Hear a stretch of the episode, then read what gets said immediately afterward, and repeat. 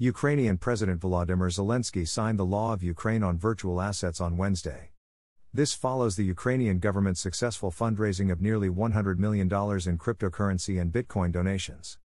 The law allows cryptocurrency exchanges to register and operate legally in Ukraine.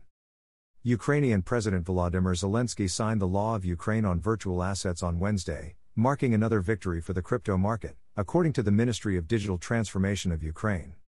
This follows the Ukrainian government's successful fundraising of nearly $100 million in cryptocurrency and Bitcoin donations. The crypto market reacted positively to Ukraine's legalization of cryptocurrencies, with the crypto market cap increasing by about 5%.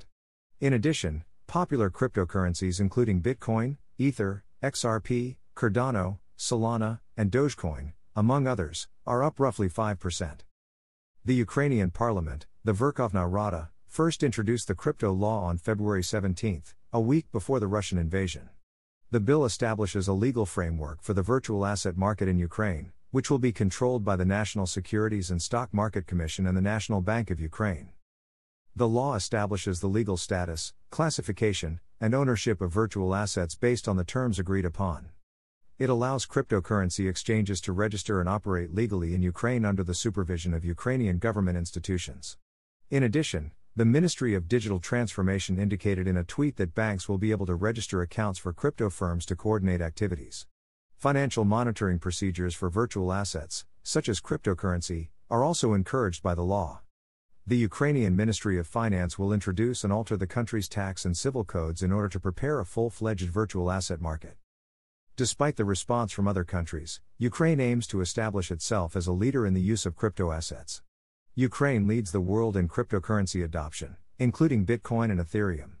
The improvements would undoubtedly pique the interest of crypto investors in the country, allowing citizens to benefit from such cutting edge technology. After Ukraine announced the signing of the law, the cryptocurrency market surged. This happened as the crypto market awaited yet another significant Fed rate hike decision.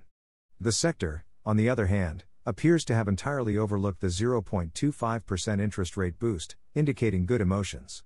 The market is still in a state of correction, and investors should wait for a more definitive move.